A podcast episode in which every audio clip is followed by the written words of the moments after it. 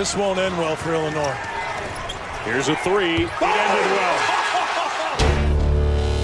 McCourt for the win. In the air. It is up. And it is good. Fourth and 16. Pressure comes. And Matt Bebe with the ball in the air makes the catch. Prince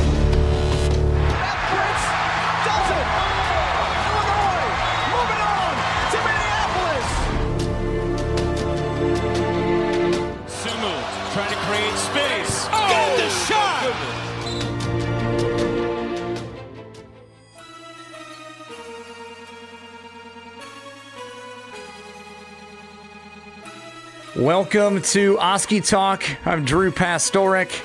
Wow, wow, wow. What a wild, wacky end to the 2023 football season. A fitting end, some would say. The Illini falling to Northwestern in dramatic fashion 45 43. Northwestern wins the hat. They win their seventh game of the season, and Illinois loses its seventh game of the season. Uh, there was an outside chance that the Illini, even at five and seven, could still qualify for a bowl game. That scenario will not come to fruition. So the Fighting Illini football season officially done. An end to what was a very upsetting season, a frustrating season. Expectations were very high, optimism was high, and now heading into the new Big Ten in 24, there's virtually no expectation and no optimism.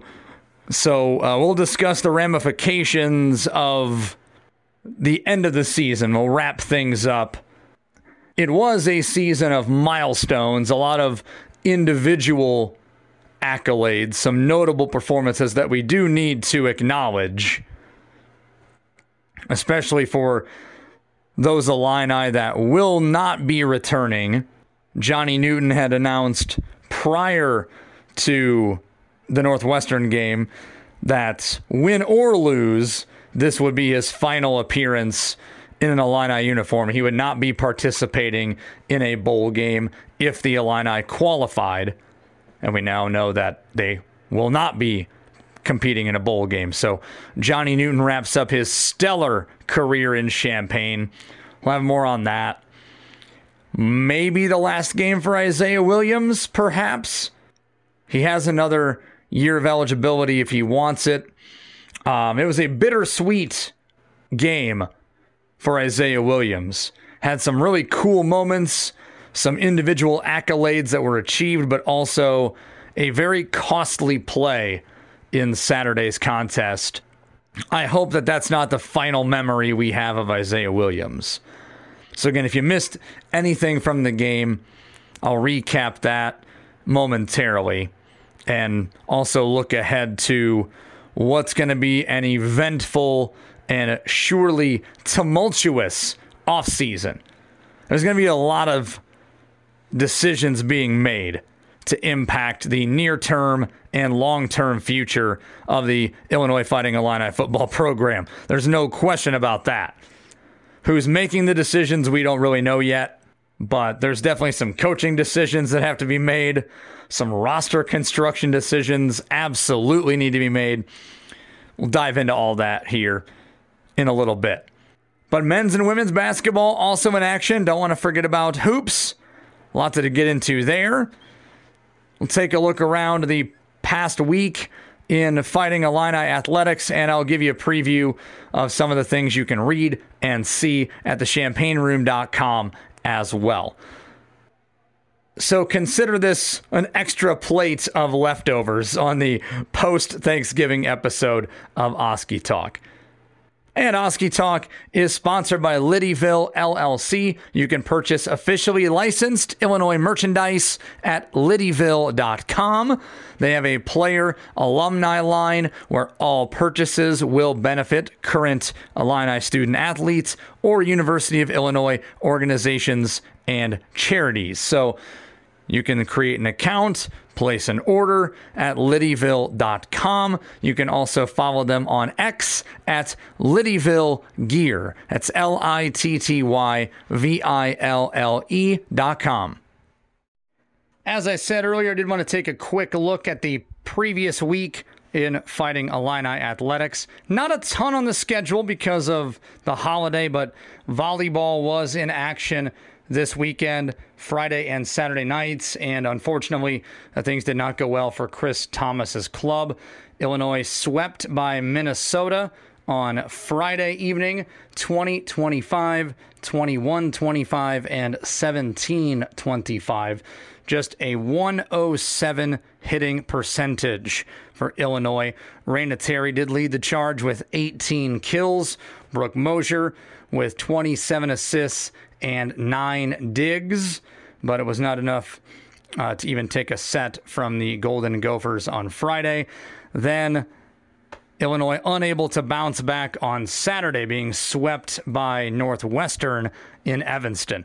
Not a good week for the Illini versus Northwestern. it just didn't go well at all, specifically on Saturday.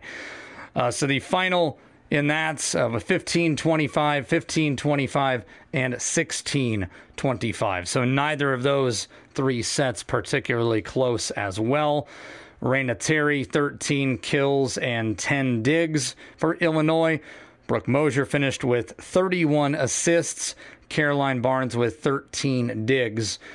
Um, but the stats, yeah, not very impressive for Illinois. A 0.88 hitting percentage. Northwestern with seven service aces and just one for the Fighting Illini. This was the regular season finale. So Illinois dropping both matches this weekend, falling to 16 and 14 and concluding Big Ten play 11 and 9. So definitely not the season Chris Thomas was hoping for looked like Illinois, it seems like we talk about this with every sport, but looked like they had turned a bit of a corner. They were playing really good volleyball and just faded late in the season. So uh, does not appear to be any postseason in the offing for Chris Thomas and Illinois volleyball. Again, their season wraps up at 16 and 14 and 11 and 9 in league play.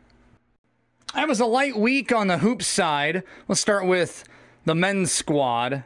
Brad Underwood's team playing Western Illinois on Friday night. It's an 84 52 victory. I will echo the sentiments of the Champaign Room, They're saying that it was criminal that a holiday break game would be on at 8 p.m. Central Time. a Friday night game, 8 p.m., with all the activity, the flurry of games, and everything that was happening over the holiday festivities, that seemed to get kind of drowned out, got buried way, way, way, way down in the pile. A lot of the students weren't in attendance in Champaign as they were still on break, but it was still a nice showing by the Fighting Illini 84 52. They improved to 5 and 1 on the young season. More on that in just a moment. Illinois led by 17 at the half and just kept that going. Didn't really let up. Illinois led from start to finish. We've seen some blowout victories thus far, but not always looking that easy. Illinois didn't really scuffle much at all in this one. Terrence Shannon Jr continuing his stellar play. 19 more points for him, six of eight from triples. His 16th straight double digit scoring game, dating back to last season. To this point, six games in, so about a fifth of the way through the season. TSJ averaging 19 and a half points per game, 49% from the field, and 44% from three point range. So he has been locked in to this point. He's been every bit the all Big Ten player we've expected him to be. But this was a game where Illinois again showed their depth. They spread the wealth quite a bit. Dain Dainja, 16 points and 8 rebounds. Again, he is so efficient in the paint. 7 of 10 from the floor. Also hit both of his free throw tries, which is noteworthy for Dain Dainja specifically. Quincy Guerrier, another double double for him 10 points, 15 rebounds, and four blocks as well. So, really nice defensive effort from Quincy Guerrier. And then you had Ty Rogers with nine points and four rebounds. Dra Gibbs Lawhorn, nine points and four rebounds. Luke Goode, nine points as well. Three of seven from three point range. He added five rebounds. Marcus Domask at eight points and four rebounds. So, again, really a lot of activity going on for the Illini against the Leathernecks on Friday night, doing what we would expect them to do against a lesser opponent. So, not much to really discuss regarding that game other than Illinois did what they ought to do. So now they're five and one. That lone loss coming to Marquette. There was a lot of discourse. Uh, one of our articles at the Champaign Room about the loss to Marquette looking really good, and then the inevitable no loss is a good loss. Like, stop it. You're not going to win every game. No one's going undefeated. You played a top five team. You lost by seven points, in which Coleman Hawkins, your second best player, presumably entering the season, didn't play. But that loss is not going to hurt Illinois. A win would have helped them, of course, solidify a March resume, but that loss isn't going to harm them in any way, shape, or form. If they were on the bubble for some reason, that loss to Marquette's not going to be the deciding thing that tips the scale. It was a game that they played against a very good team that they lost. To me, it shows that Illinois is a good team. They're not a great team, at least not yet. They played a better team and fell short. That's it. There's no tea leaves to read, there's no long term ramifications about this game.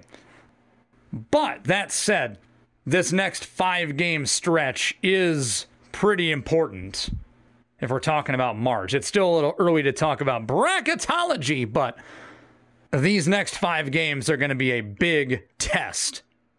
You start off Big Ten play at Rutgers. That's Saturday the 2nd. It's a 3 o'clock game on BTN. Then on Tuesday the 5th, you face off with FAU at MSG in the Jimmy V. Then you're at Tennessee the following Saturday, December 9th. You host Colgate on the 17th, and you've got Bragging Rights versus Mizzou on the 22nd. It's only one home game between now and Christmas. That's a rough stretch.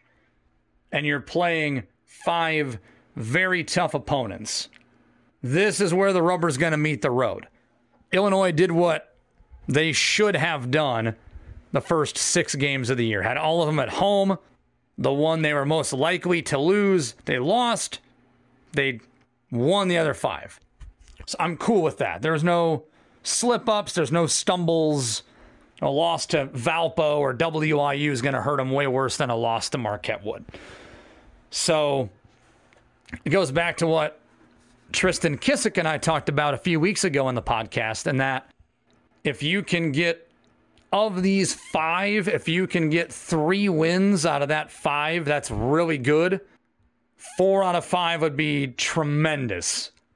Anything worse than three and two, then we can start to have concern about this team. Getting a win at Rutgers, getting a Big Ten victory in the holster, that's going to be huge. I don't want to say it's more important than those other four games, but Illinois struggled early in Big Ten play each of the last two seasons. So to get a victory on the road, tough environment, they've had a hard time with Rutgers at the rack in years past. That's going to be a big development, getting a, a, conference victory early in the season, getting off to a good start there. So I, I projected the non-conference at eight and three, so that would leave room for a split of these other four games. I'm still on the fence about FAU. The national media seems to like him. I know when I was talking with Tristan Kissick a few weeks ago, I was still on the fence. I'm like, are they the next Gonzaga or are they the next George Mason? My guess is they're going to be somewhere in the middle. They're probably going to be like those VCU teams or like those Butler teams of the late aughts and early 2010s. Maybe they're going to be a powerhouse. Time will tell. But if Illinois can win that game, that'll scuttle that at least for a, a moment. And I'm really looking forward to this Tennessee game. I'll be in Knoxville. So that's probably guaranteeing a loss, but um, but I'm interested in that game. Both teams pride themselves on defense. Tennessee is very balanced. They're really good offensively and they're really tight defensively. Again, it's a road game against a ranked opponent, a team that was predicted to win their conference entering the year. I want to see a competitive game. I want to see Illinois win. I would not be surprised if they don't win. And I'll just leave it at that. And Colgate, we talked about Colgate for months about how you shouldn't underestimate them. That's not going to be a cakewalk by any stretch. It is at home, so that should probably help you. They're a really good team in a weak conference, but they've got you know, good KenPom ratings. They've had high RPIs. They're, they're a pretty solid program. And of course, Mizzou. You want to beat Mizzou. If I had to pick, if I'm saying Illinois is going to split these four games, which ones would I rather they win? I would rather they beat Colgate at home and beat Mizzou. Those would be the two I'd prefer to win just because you know, Colgate's a home game and Mizzou is Mizzou. But if they can steal one of those other ones, if they can beat FAU in the Garden, if they can beat Tennessee and Knoxville, that's going to be a huge notch in the resume. That's going to really help them in March. They're going to need a couple of quality non conference wins in addition to whatever they do in the Big Ten. Oski Talk is sponsored by Littyville LLC. You can pick up officially licensed Illini merchandise and support current athletes and University of Illinois alumni organizations and charities by going to littyville.com. You can also follow them on X at Littyville Gear. Again, all that merchandise is officially licensed. They've got a couple of signature items like the family white six panel snapback hat. Support the movement by placing an order today at littyville.com. Moving on now to women's basketball. Shauna Green's team improving to 3 and 2 on the young season. They took down Canisius over the weekend, 90 to 58 the final Sunday afternoon in Champaign. Illini led wire to wire, had a 50 to 31 lead at halftime, and it was another big game for Genesis Bryant. She's really taken over the lead role as Makira Cook has worked her way back from injury. Genesis Bryant, 21 points on the afternoon, was 7 of 9 from the field and 5 for 5 from the foul line. She had 13 points in the first half and was perfect from the floor in the opening 20 minutes. 3 for 3 from the field, hit both three point attempts and all five of her free throws. I mentioned Makira Cook a bit earlier. It's her first home game this season.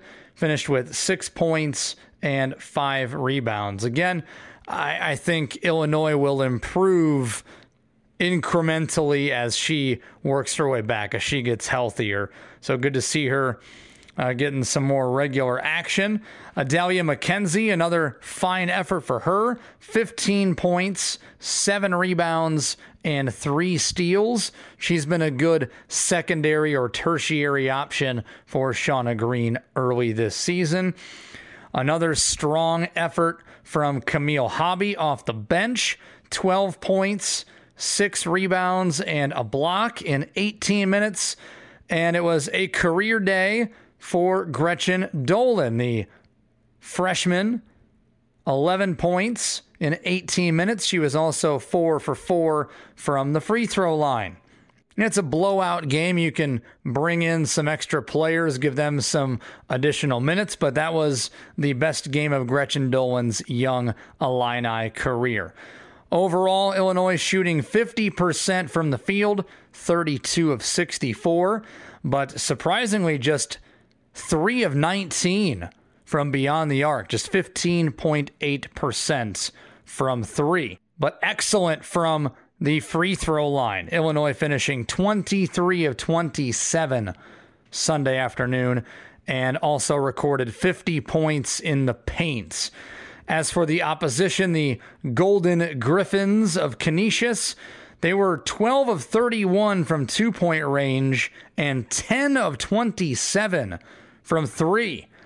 So Illinois wins that game by 32, and that's with Canisius knocking in 10 three pointers and Illinois hitting just three. So that game could have been even more lopsided if some threes were falling for the Fighting Illini.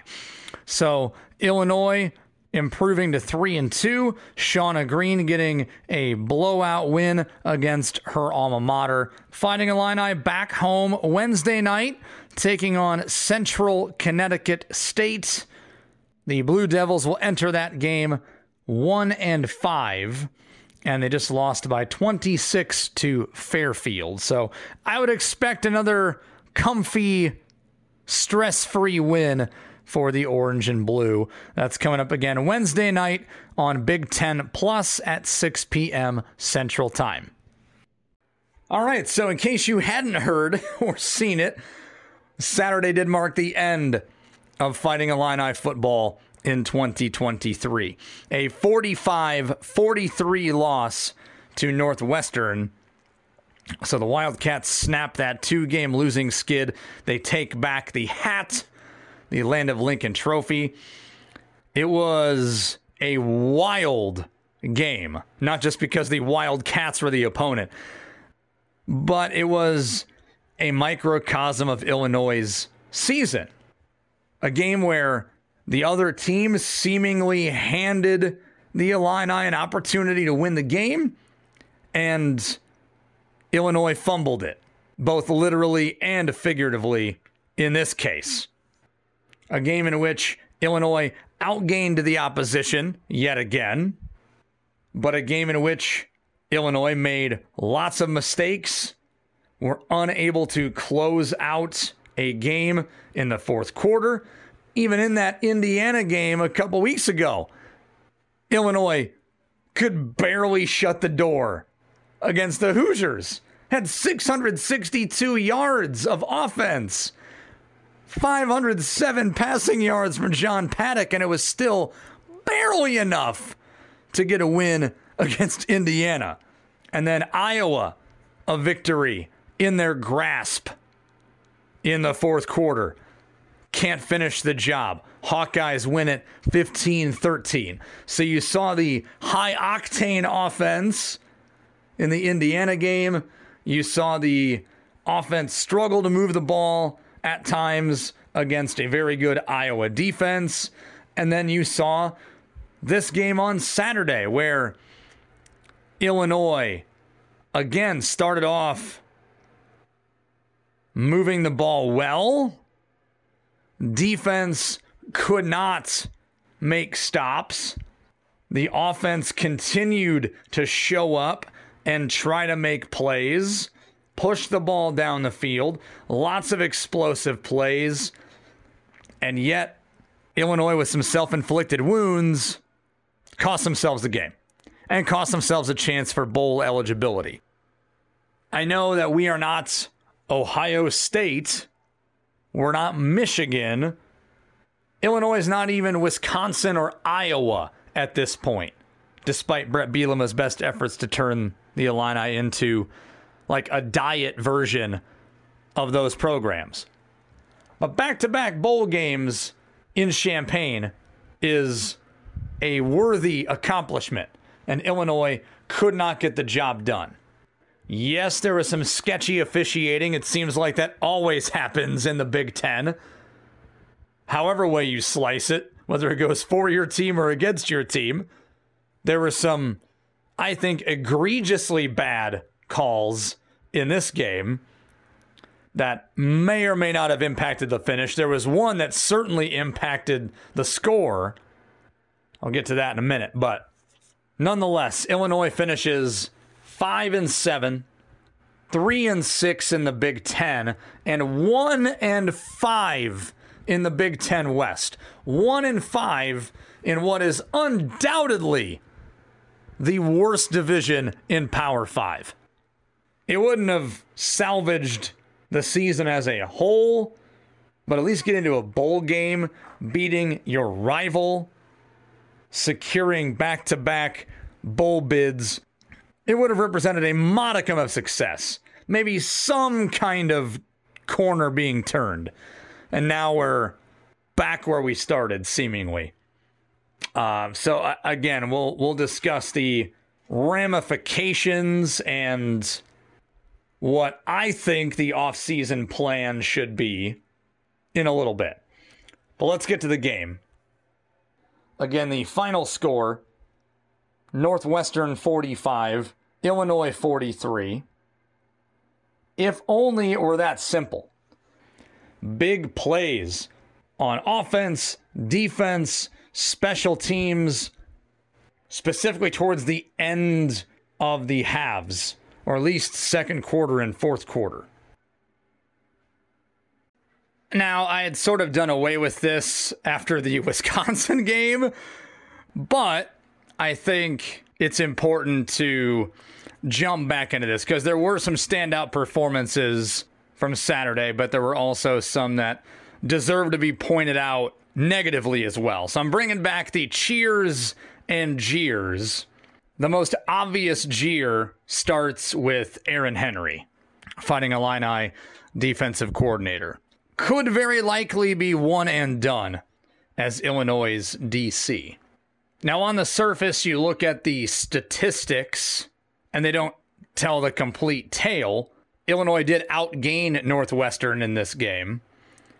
Wildcats had 379 yards, that's not like an egregiously bad number. It's not a number you want to give up, but it's not, you know, it's not horrifically bad. 379 total. Northwestern ran for 145 yards, 3.9 yards per carry. Northwestern 4 of 11 on third down. So again, not, you know, their offense wasn't automatic, but Specifically, I'm looking at the passing game here. Ben Bryant, Northwestern's quarterback, 24 of 32, 234 yards, two TDs, two interceptions. So he was efficient, didn't throw for a ton of yards. But it was Aaron Henry's insistence on this man to man coverage for most of this game. He did not really change looks very often on Saturday. And Mike Bajakian, the Northwestern offensive coordinator, noticed it, as coaches tend to do, and kept going after it. You saw the same pass plays throughout the game. And they weren't getting huge chunks. It wasn't like they were 20, 25, 30 yard plays repeatedly, but it was enough to extend drives, move the sticks. It seemed like Aaron Henry just was not willing to adjust on defense whatsoever. Especially when you consider Illinois lost two more guys in the secondary due to injury during the game. Injuries have been a huge problem for the secondary this season. It's not an excuse, but you can tie that to some of the struggles the secondaries had. No Matthew Bailey. He played one half of one game. Demetrius Hill, who is a highly touted transfer, didn't play all year due to injury. And then you have Xavier Scott and Taz Nicholson go out in this game. So we know what Illinois had to overcome last year, losing Sidney Brown and Quan Martin, Devon Witherspoon, Kendall Smith. We already knew that was an uphill climb. The depth was going to be tested. And then you lose two other guys in the same game due to injury. And Northwestern went after the secondary. We saw a lot of Zachary Tobe, a lot of Tyler Strain, Miles Scott, who I'll get to in a minute, had a, a memorable play in this game. Nicario Harper. But it's like Aaron Henry was trying to copy Ryan Walters. It's like Ryan Walters had written this book or written these plays down, and Aaron Henry just put whiteout on the name and wrote his name on it. And I think that's something you can trace to why Purdue just absolutely annihilated Illinois' defense. It's like Ryan Walters knew exactly what Illinois was going to do. He created the template for it. Aaron Henry has looked like he wasn't ready for prime time. And I get it. He's a Bielema guy. He played under Bielema at Wisconsin. They, their relationship dates back years and years and years. It's hard to pull the plug, especially after one year. But I think that's definitely a conversation you need to have. And yes, it was unfair to expect Illinois' defense to just pick up where it left off. That was not a reasonable expectation. I mentioned those four guys earlier Spoon, Quan, Kendall Smith, Sydney Brown. Four excellent players, three of whom are playing in the NFL right now. I think eight players total departed that defense. So were they going to replicate or duplicate those numbers from a season ago? Absolutely not. That was not fair to pin that on Aaron Henry. But you got to do better than this. Another thing I want to address is the end of half defense, because that was a huge problem. Toledo did it to Illinois starting week one. Kansas did it starting week two. When there's seven or eight examples of this that happened throughout the season. But Illinois had momentum on their side, seemingly, going into halftime of this game. Illinois gets a pick six from Miles Scott. They grab the lead. It's 20 to 14. Late in the second quarter, there's like a minute nine left, minute 10, something like that. Miles Scott picks off an overthrow from Bryant, runs it in. Illinois gets the lead for the first time on the day. And it looked like they were turning a bit of a corner there. And then Northwestern goes seven plays, 75 yards in one minute and one second. They go right down the field, almost as if on cue. I saw the Champaign Room tweeted it out. It was like, the weekly we let the opposing team drive right down the field to end the half because it's happened so often. It reminded me of that Kansas game a little bit. If we go all the way back to week two, Illinois was getting run off the field by Kansas. It was 21 to nothing to start that game. And Illinois got a touchdown late in the half to pull within 21 7, you're like, okay, maybe this is something that'll get them some momentum. Maybe it's something that'll wake them up a little bit. There's like 50 seconds left in the half, something like that. And Kansas goes like 85 yards in about 30 seconds to go of 28-7 and then that was that was it. It felt like that. Because this was a back and forth game. Northwestern led for most of it, but it was a pretty competitive back and forth affair. That gave Northwestern a one point lead at the half. We know they win by two ultimately. Um, but that's another bad blemish on the resume of Aaron Henry. But specifically allowing those quick drives to end halves, not putting Illinois in a good position. So Aaron Henry gets a jeer from me. I saw a lot of tweets, a lot of posts from various Illini accounts saying Bret Bielema needs to have a long conversation with Aaron Henry in the offseason. I don't know if it's a long conversation, but it's definitely a conversation. I don't know if, if Jim Leonhard is the guy you bring in to fix it. Remember, he was an analyst this year, basically coaching the coaches. We know what he was able to do at Wisconsin for all those years. It seemed like a coup at the time for Bret Bielema to bring him in in that analyst role. Maybe you put him in the in the uh, the DC chair. I don't know if that's the answer. I think Aaron Henry did okay as the DB's coach when he was under Ryan Walters. But was that more Ryan Walters? We don't know. It's hard to really pinpoint it. But I would be very surprised.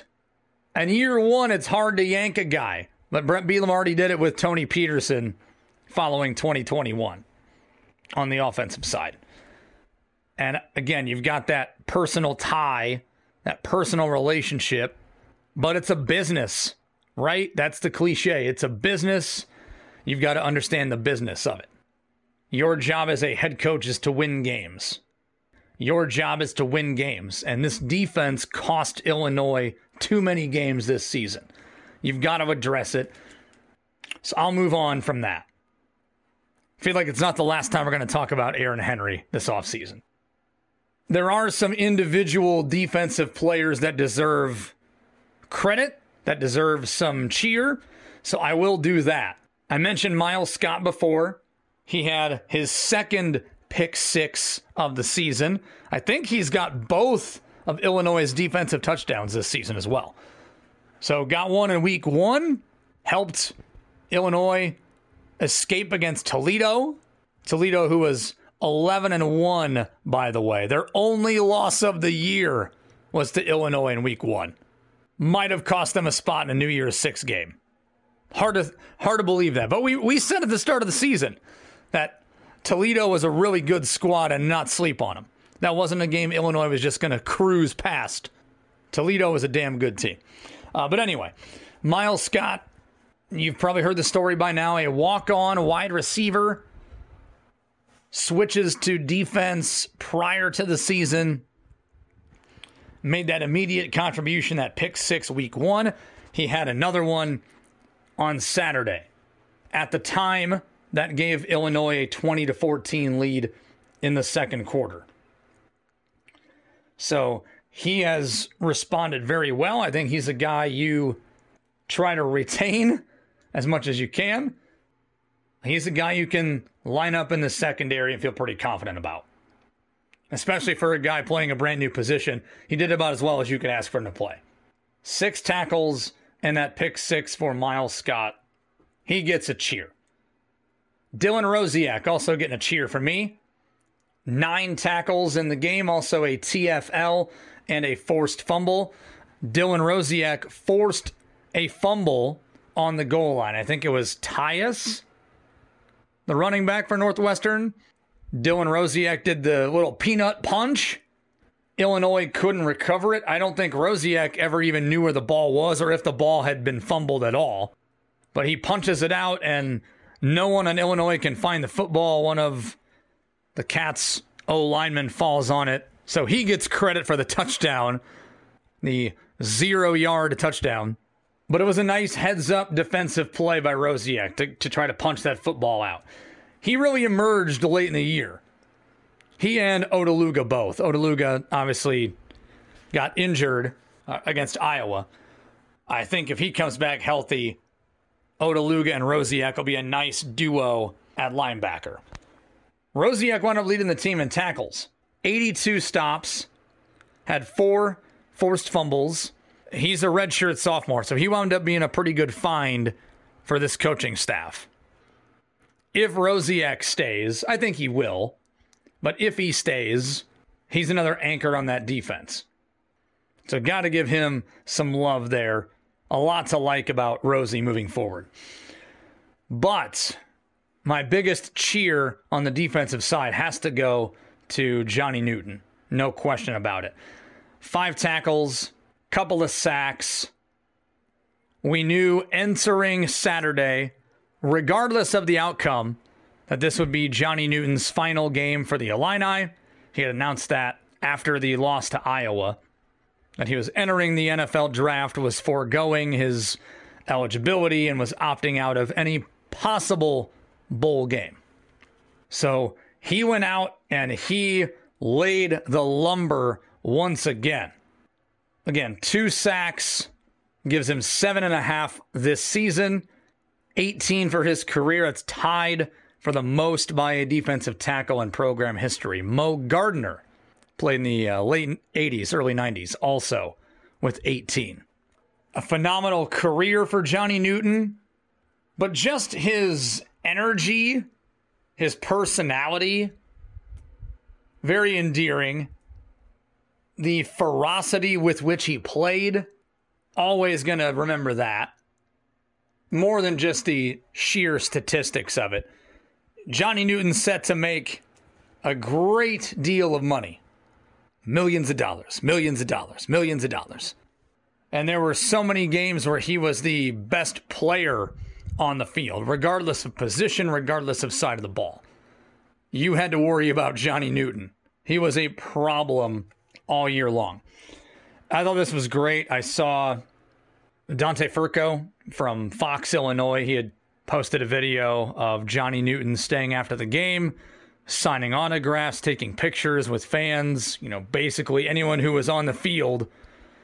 He took a moment to soak that in. He's been that humble beast, so to speak.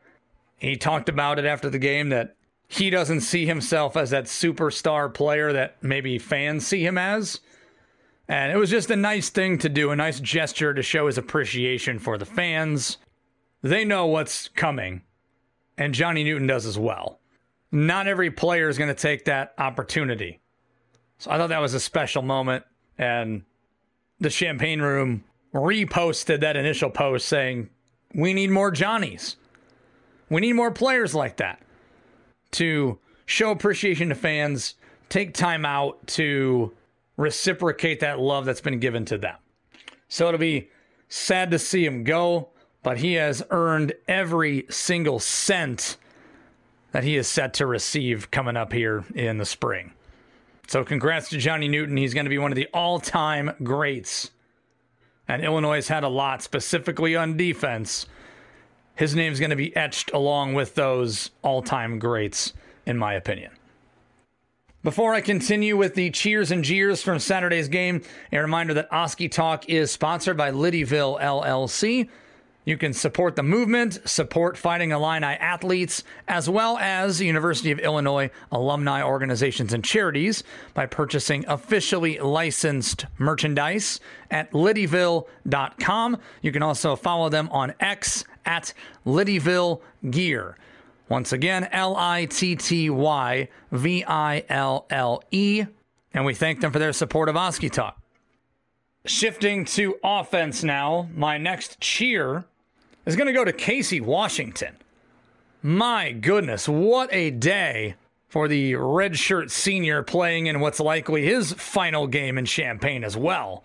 And he put on a display. Nine catches, 218 yards, and three touchdowns. First Illinois wide receiver with a three touchdown game since A.J. Jenkins in 2011. He had two 70 plus yard receptions in the fourth quarter, had a 73 yard catch, and then the 80 yard touchdown, which gave Illinois some hope in that final minute. He's had not just a season filled with clutch catches, but really his entire career. He's been that guy that comes through and you need a guy to go up and get it. Circle back to 2021, that nine overtime game versus Penn State. Casey Washington was the guy that caught the pass from Brandon Peters that won the game. We fast forward to week one against Toledo. Luke Altmyer throws that desperation fourth down pass. Who's there to catch it? Casey Washington sets up the game winning field goal from Caleb Griffin. Maryland, same thing. Late in the game, seemingly the game on the line, Luke Altmyer throws it up. Casey Altmyer brings it down, sets up the walk off field goal to beat the Terrapins. And that Indiana game caught his first career touchdown had made several other catches in that game to extend drives and keep the thing moving. He really developed a rapport with John Paddock late in the year. He flourished with John Paddock as QB. So Casey Washington on the season 49 catches, 670 yards, and four touchdowns. All four of those touchdowns were from John Paddock. Also, 22 catches and 375 yards with John Paddock as the QB. So it makes you wonder maybe what could have been if John Paddock had been the starter more than those final three games. But Casey Washington has been a reliable pass catcher, a dutiful pass catcher for four plus seasons at Illinois. And it took him until what game number nine of his senior season, his redshirt senior season, to get his first career TD. Game 10, because it was Indiana, Iowa, Northwestern. So game 10 of his redshirt senior season. And they talked about that during the game as well, that he had transferred to Wake Forest decided he wanted to come back to Illinois, and Bret Bielema was like, ah, I don't know, you left us before. And Isaiah Williams had been the guy that convinced Bret Bielema to welcome him back, and you know, one of the more productive receivers Illinois has had in some time. Isaiah Williams is another guy, obviously in a, a class all of his own, but you know, Casey Washington really emerged as the number two wide receiver the last quarter of the season or last third of the season. He was doing everything he could to help Illinois win that game on Saturday. Set a 73 yard catch, which set up a touchdown catch later, and then the 80 yard catch after Northwestern had taken the lead by eight. He gets in there and cuts the lead to two. He was 1,000% held in the end zone prior to the two point throw being made. That was a very controversial moment in the game. John Paddock trying to throw the two point conversion, ball deflected off a Northwestern defender's helmet, and he was just getting mugged on that play.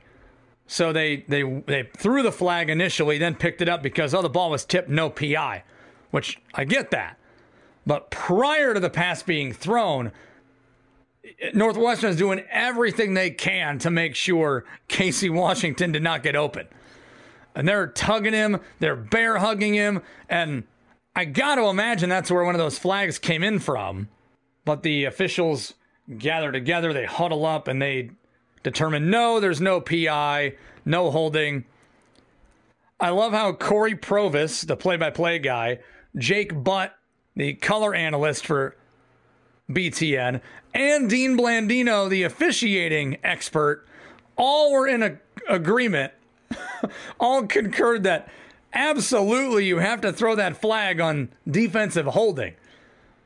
Blandino did a terrific job of explaining it. Like, yes, you you don't have the DPI foul because of the deflected pass, but look at what happens before that ball is in flight very obvious.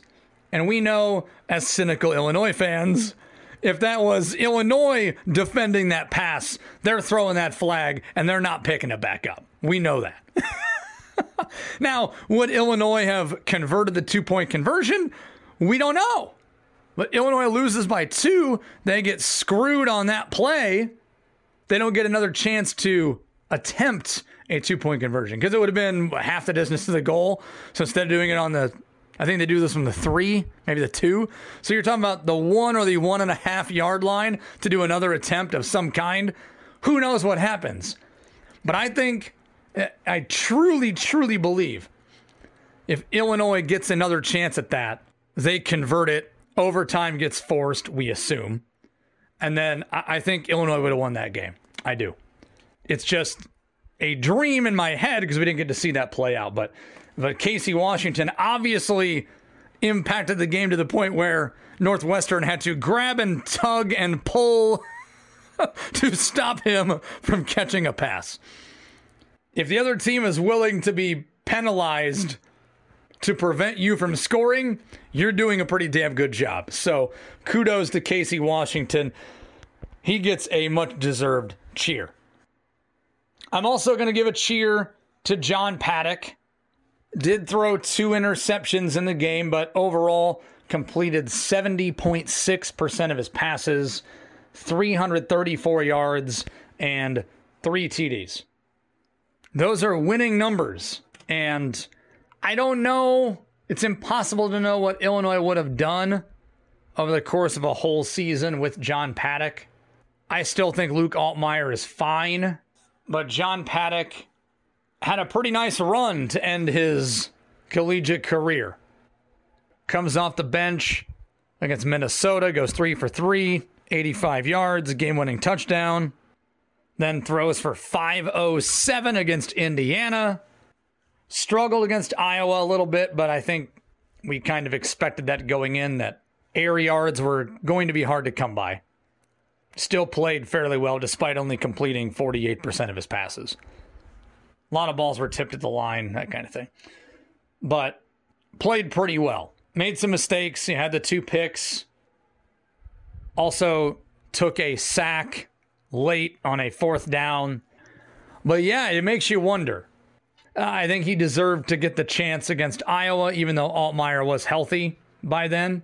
I think there was the right decision to ride the hot hand, so to speak. Stick with him. Maybe you reevaluate if you go to a bowl game. I don't know. But again, he just he seemed to see the field a lot better than Altmyer did at times.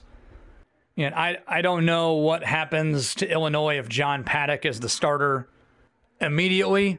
Maybe they win two or three more games. And we're not having this conversation about the end of year and all the post mortem stuff. But nonetheless, John Paddock had a nice game and a nice end to his playing career. And he'll always have that moment. He'll always have that those two moments, that game-winning driving it's Minnesota and then that epic 507-yard game versus Indiana. I mentioned Johnny Newton being etched in stone earlier. John Paddock's going to be able to dine out on that for a long time. Illinois would certainly not be in bowl contention without John Paddock. I can say that safely. Illinois couldn't get over the hump those final two games, two very winnable games, two opportunities to win. Very little of that is on John Paddock. So, congrats to him. Finishes the season with a flourish. Almost got Illinois into a second straight bowl game. Uh, but John Paddock certainly gets a cheer for me. Also, got to give a cheer to Isaiah Williams there's two sides to this coin, though. Isaiah Williams, six catches, 57 yards in this one. Also had a passing touchdown on a trick play to Pat Bryant. Really nice offensive game for Isaiah Williams. Not the ridiculous numbers we'd seen him put up the last several weeks, but consistent with what he's done throughout his career at Illinois. Finished the regular season leading the Big Ten in receptions with 82, notched a 1,000 yard season, 1,055 yards to be specific. He's the seventh Illinois player to do so. It's the ninth 1,000 yard season in school history. He's currently second in career receptions with 214 and fifth in yards at 2304. Isaiah Williams does have another year of eligibility. If he decides to come back, he's within striking distance of catches and yards. The all time record for catches is 262. So he'd be 49 away from that. You got to assume if he comes back, regardless of who the QB is, he's going to get 49 catches and set that record. Yards, maybe has some work to do there, but again, one of the all time greats. I mentioned this last week. An Illinois commit when Illinois was at the lowest of lows. St. Louis area kid, part of that Illinois pipeline, and became one of the all time great players in the history of the program. One of the most fun players I've ever watched, covered. Just a, a tremendous human being, an exemplary player, but a leader on the field, off the field. Just great getting to know him the last couple of years. I hope he stays. His pro future is not as secure as a guy like Newton, a guy like uh, Keith Randolph. He's going to be a pro player, but he's not going to be, you know, first round pick, second round pick. There's going to be some some conversations to have. I, I hope that he does return. I understand if he doesn't, but he could be, statistically speaking, the greatest receiver in program history if he comes back. Not bad for a guy who was recruited to play QB. I hope he comes back. I hope he does. But I got to give him a jeer. Uh, the whole special teams unit is getting a jeer, specifically the return game. Northwestern had a stretch of nine seconds of play in which they scored 14 points. The first touchdown came courtesy of an Isaiah Williams muffed punt in the fourth quarter. So, right after that touchdown pass, Isaiah Williams throws the TD pass to Pat Bryant on the trick play. Illinois grabs the lead 31 28. It's early in the fourth. We're like, okay.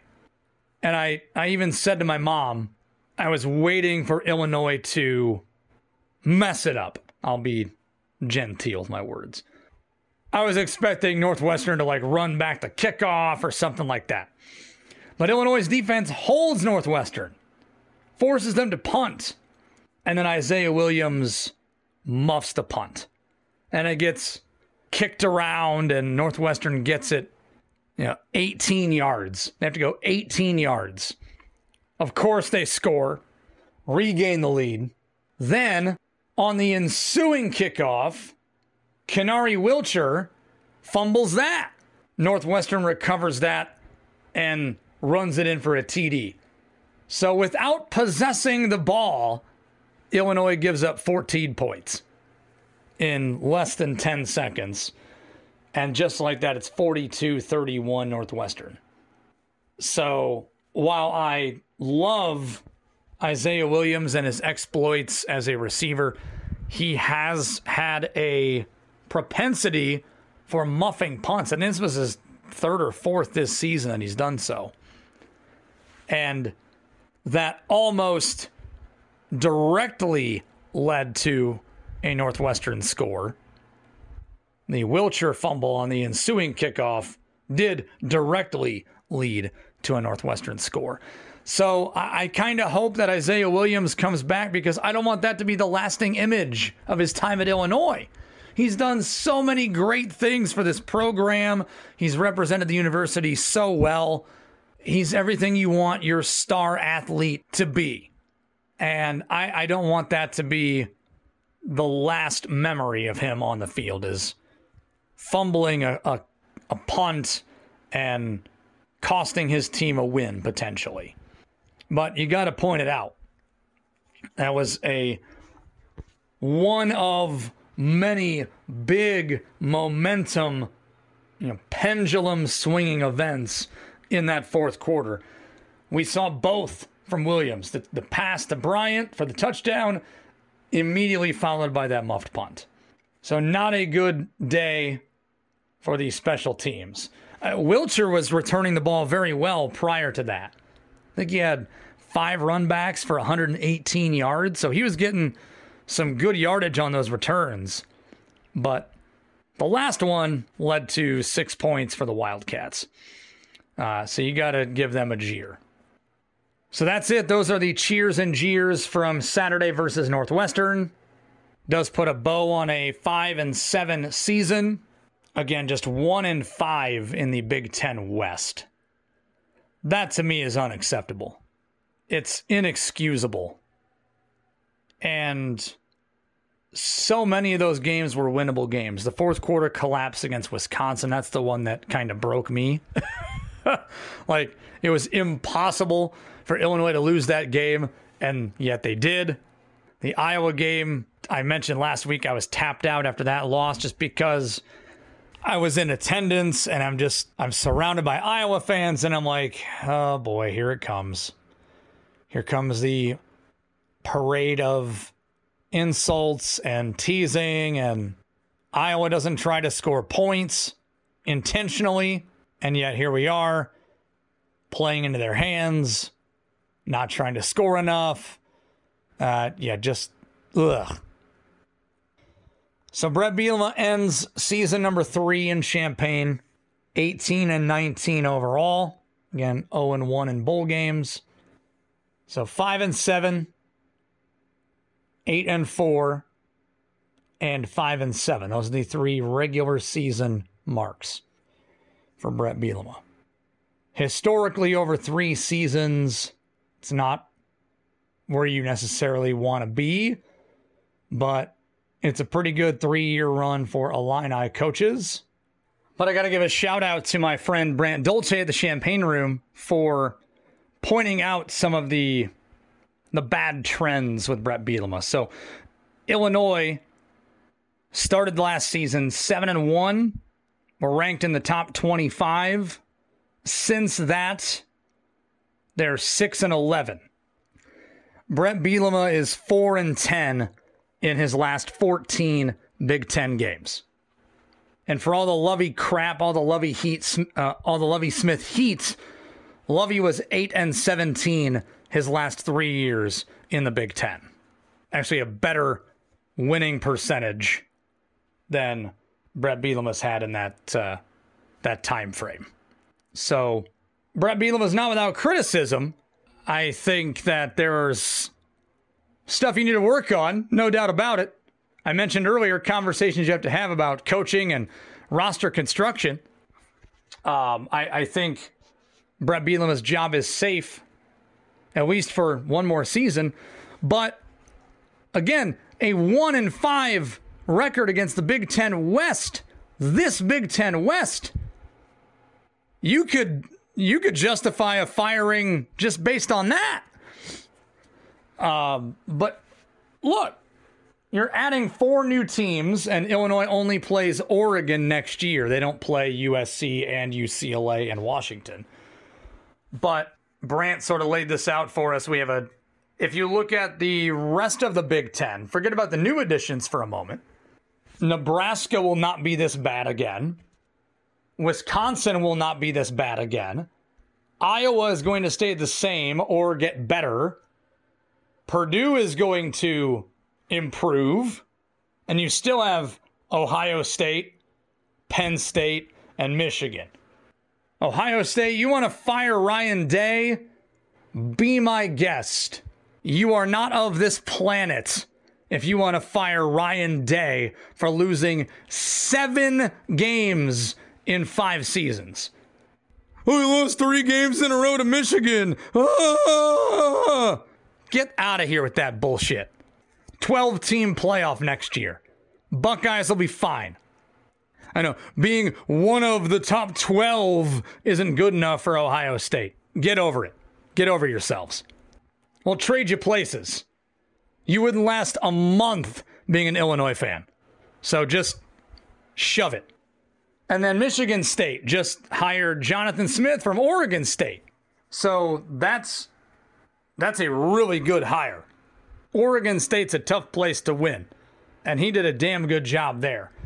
And he's got to cobble together a roster because Mel Tucker left uh, a mess there in East Lansing. But it's not going to be easy. Illinois could definitely fall into this trap where they're 2 and 10 or 3 and 9 every year. So you've got to have that roster conversation first and foremost. Yeah, you've got to sort out the coaching stuff, but you don't have a replacement for Johnny Newton or Keith Randolph. Gabe Jacas, sure. Again, you can't assume anyone's going to be back. Would not shock me at all if he goes somewhere else, if he gets lured away. You need help in the secondary. I think you got to get another quarterback to compete with Luke Altmyer. Another receiver, possibly, if not two, especially if Williams goes away. Tight end, still an issue. The O line is still an issue. There's a lot to work on. I think the running back room is the only spot where you feel pretty good heading into 24. If Love comes back, that's even better. But if you have Feagin and Laughery and Jordan Anderson, Khalil Valentine's coming in, I think that's a, a, a good room. There's there's plenty of moldable clay there. The O line, you're going to lose Adams, losing Chrysler, Pearl's gone, Slaughter is gone. I mean, there's, whew. You got some dudes like Brandon Henderson that might end up being okay. But when you look at all the holes on this roster, traditional prep high school recruiting ain't going to be enough. Plucking a couple of Juco guys isn't going to be enough. You've got to really strike hard with the NIL stuff and the portal. I know Bret Bielema doesn't want to do the NIL thing where you're just paying guys to play. It's legal to pay players. You can literally pay players to come to your school now. So you can be that old school guy if you want to be, but you got to modernize the approach. You have to. Oregon's doing it. Oregon's got a gazillion dollars in Nike money they can throw around like candy. We know USC's doing it already. Washington's probably doing it already. You know, for sure, Michigan and Ohio State are doing it already. You're not trying to compete with those teams anymore. You're trying to stay afloat. You're trying to not be stuck at the bottom forever and ever and ever.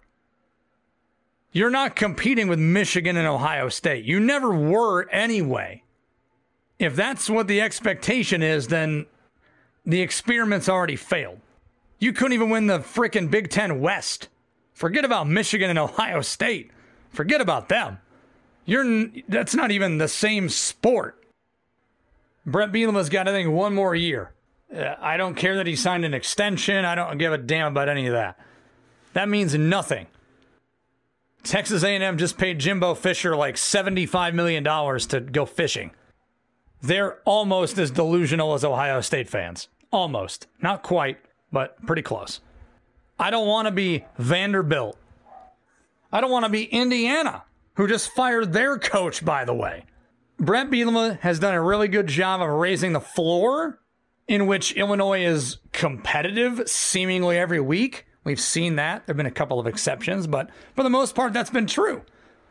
They've been a more competitive team. It's not a guaranteed win on the schedule anymore, like it was for decades previously, where Illinois was your homecoming opponent every year. That's gotten better, but we're on the precipice of falling back down to that. Recruiting's got to ramp up.